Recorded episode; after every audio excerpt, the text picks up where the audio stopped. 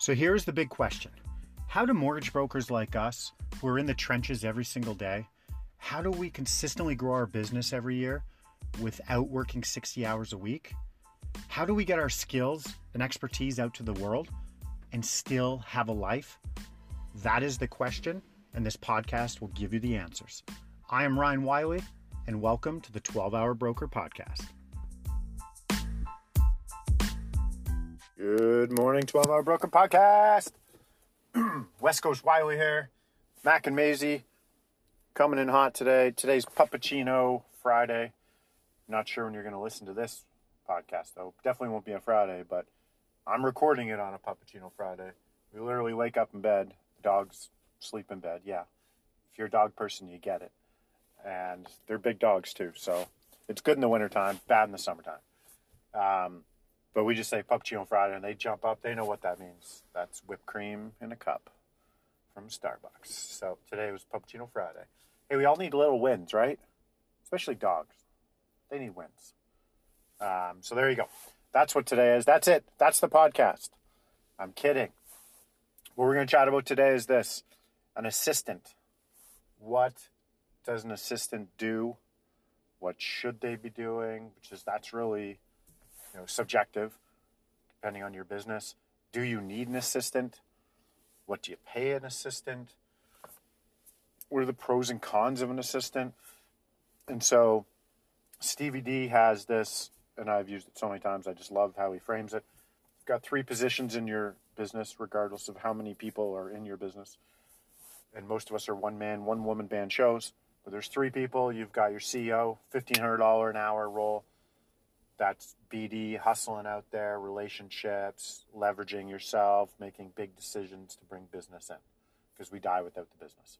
And building the brand, if you build the brand, the business comes too. So the same thing. You got middle management, that's underwriting, ordering appraisals, that kind of stuff. That's $50 an hour. And then you've got admin stuff, $20 an hour. And that's, I don't know, tracking your CRMs, uh, doing birthday cards, kind of that stuff. Putting together maybe social posts, content on there. To be honest, I'm not sure what you can fill an assistant with, depending on the size of your business. And so that's more what I want to talk about today. Is I know the word's been thrown around: hire someone before you need them, and I do believe that. I just don't believe it's an assistant that you need. If you actually write down all the things that you're trying to get off your plate so that you can go concentrate on CEO role stuff. Excuse me, still getting over a cold. You're going to hear that for weeks, by the way. Um, I'm not convinced the average business has enough stuff. So you call it what it is. Hey, I just want someone to do it. I'm willing to overpay for it, and and that's okay. If you have 12 to 15 hours of work a week, and you need to pay someone if you can find an assistant that you only can can pay that long and they're happy with that that's great. What i found the past happens is if the expectations aren't met and it's kind of like hey we're going to hire you on part-time and then we'll add more hours on as we go and we get busier and then they're banking on it. Remember you got to put their hat on and they have a family and they have bills and they're counting on those paychecks and the promise of maybe more hours. And so you just need to make sure if you said that, well, now you're going to have to back that up or they're going to leave, especially if they're really good. And really good people are going to get snapped up from other people. They just will. It's the reality. So you have to overpay, pay for more hours. So if you've got 15 hours of work, you might have to pay that person for 35, 30, 40 a week. And if you do that, well, it's an extended expense that and you're not maximizing it but there's also a pressure that comes along with this. And those of you who have assistants can probably relate or have had them in the past, like I have. I had a full time assistant, and it was so much pressure.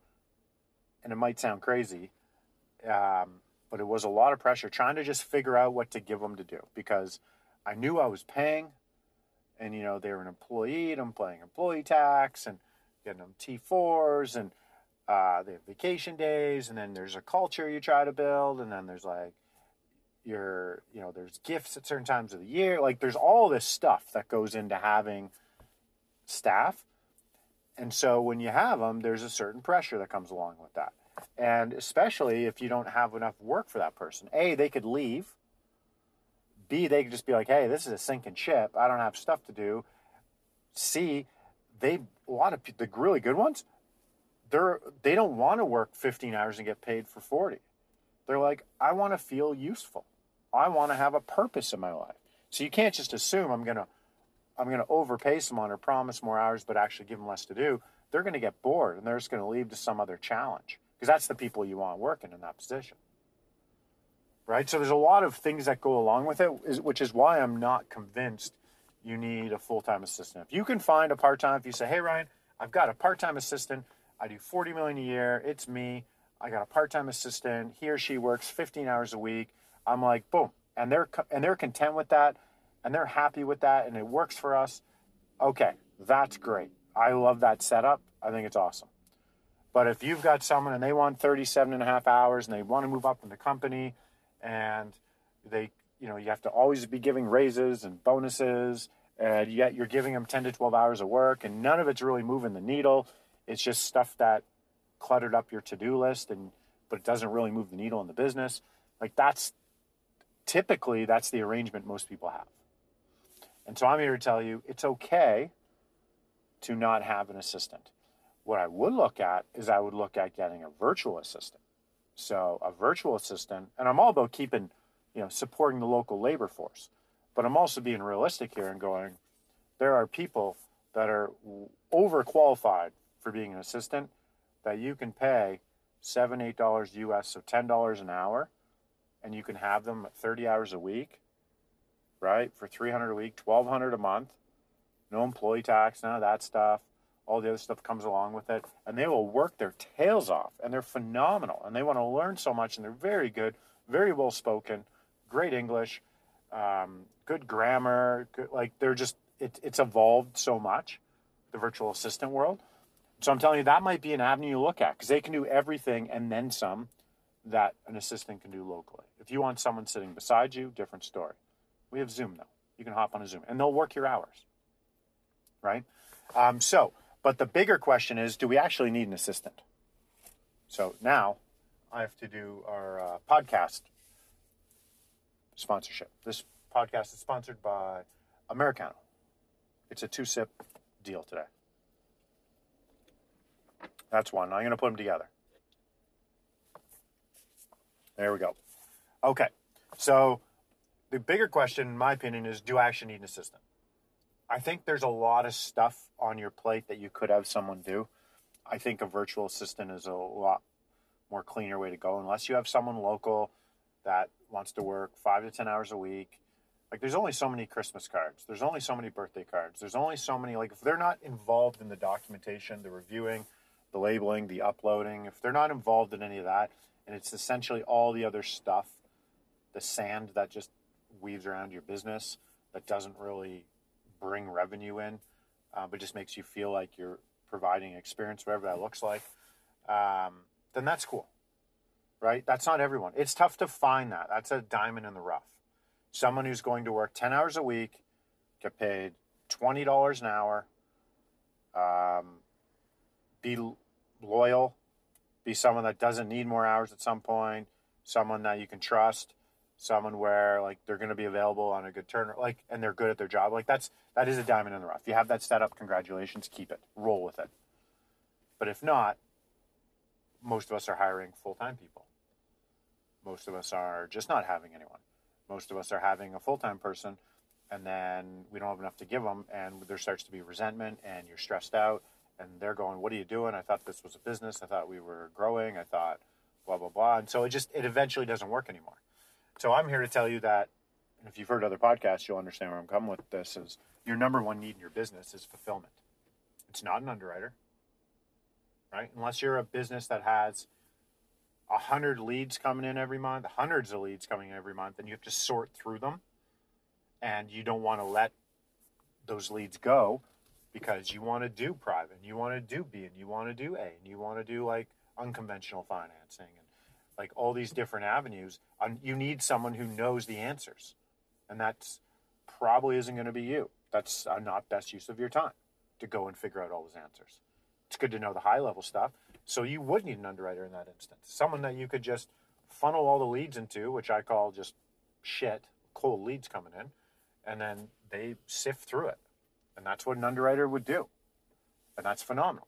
But most of us, business models, aren't like that. We don't have that many leads coming in. So when you have leads coming in, if you have 20 a month coming in, whatever that number looks like, 10 a month, 5 a month, 30 a month, you don't need an underwriter for that. You need a, a, a kick ass up front pre approval process to sort through, layer some filters in, which we're not going to get into today. You jump on a discovery call, determine if they're on your no list and if you trust this person, if there's a relationship, and if they're going to make a commitment to work with you. If they do, get their docs, get an approval. And then you send it, you hand that deal off to fulfillment. So fulfillment's from commitment to compliance, and they interact with your clients. Right? You can't be in the, the mud there. You can't be in the back and forth on down payment docs. So fulfillment is your most valuable player. It's your MVP of your team. Because if you have a kick-ass fulfillment person, it frees you up so much to be the gatekeeper of the business up front on discovery calls and go build the brand, how whatever that means to you, and hand off approved deals, which should now be pretty easy to handle outside of sifting through the paperwork, fulfilling conditions, ordering appraisals, tracking instructions, making sure it closes, answering the mundane questions the clients have, and you just come in and put out fires. That right there is what you need. And so I wanted to open this up because I've been talking to a lot of people. They're like, I have an assistant, I have an assistant. So we audit their time. We actually audit what they're doing, the assistant's doing, the amount of money they're paying them, the stress that comes in. And when we shake it all out and it spits out a number and it goes boop, boop, boop, boop, boop, boop, boop. very, very, very rarely does having a full time assistant make sense. It just doesn't. Having someone do your fulfillment and then have a part time if that's a VA or someone committed to 10 hours a week. Really, if, I don't know what you could give an assistant that takes more than 10 hours a week. They're like, unless you're running like you've got four or five staff and and you're running like hundreds of deals, um, I'm just not convinced. And so I just haven't seen that model where it's like, yeah, my assistant, like when you actually add up all the pros versus the cons.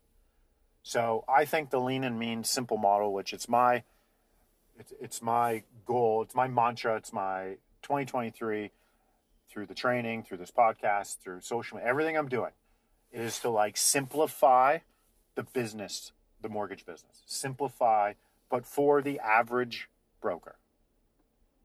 Right? You want to build 100, 200, 300, 400, fill your boots. I'll still provide value on a lot of things there, but you're not the ones who need the help.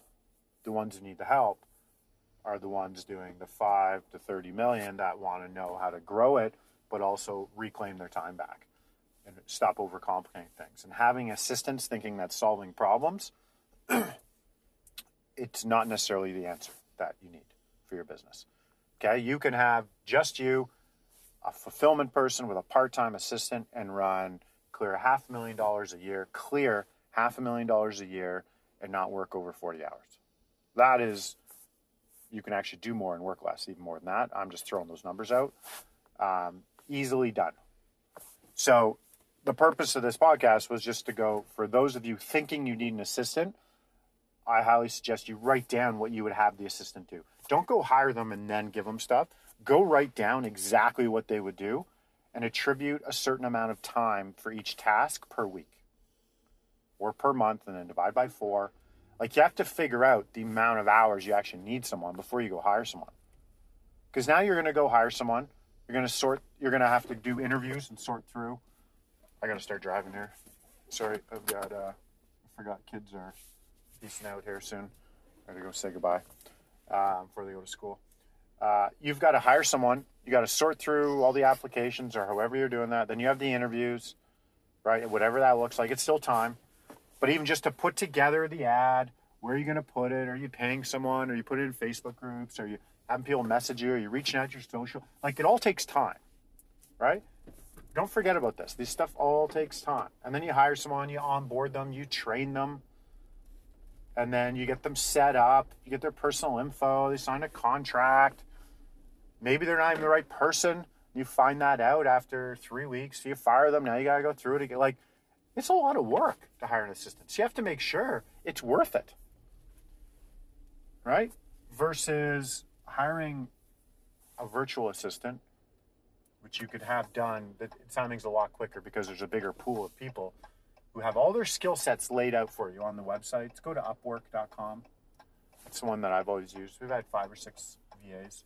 We currently run with VAs too, and I'm telling you, they're amazing. So, uh, and I keep saying they. I'm not like demeaning them. I'm just saying that's just a way of generally speaking about them. I hope that don't take it that way. I'm like, hey, they, and we don't pay them a lot, and like to them, we overpay for what they would earn working where they live, which is ours are in the Philippines. Um, and we treat them very, very, very well. Um, and you give, you know, I won't get into all that. That'll be another be, a, be another podcast for sure, though. Um, so when you factor all the time in to do all that, with the ability that you're not going to have 40 hours of stuff for an assistant to do, and if you don't trick yourself into thinking, hey, I've given them a bunch of stuff, your assistant, like if they're not great, they're just going to like program their brain to just get the stuff done you gave them within their 37 and a half hours for that week, even though they could have got it done in 12.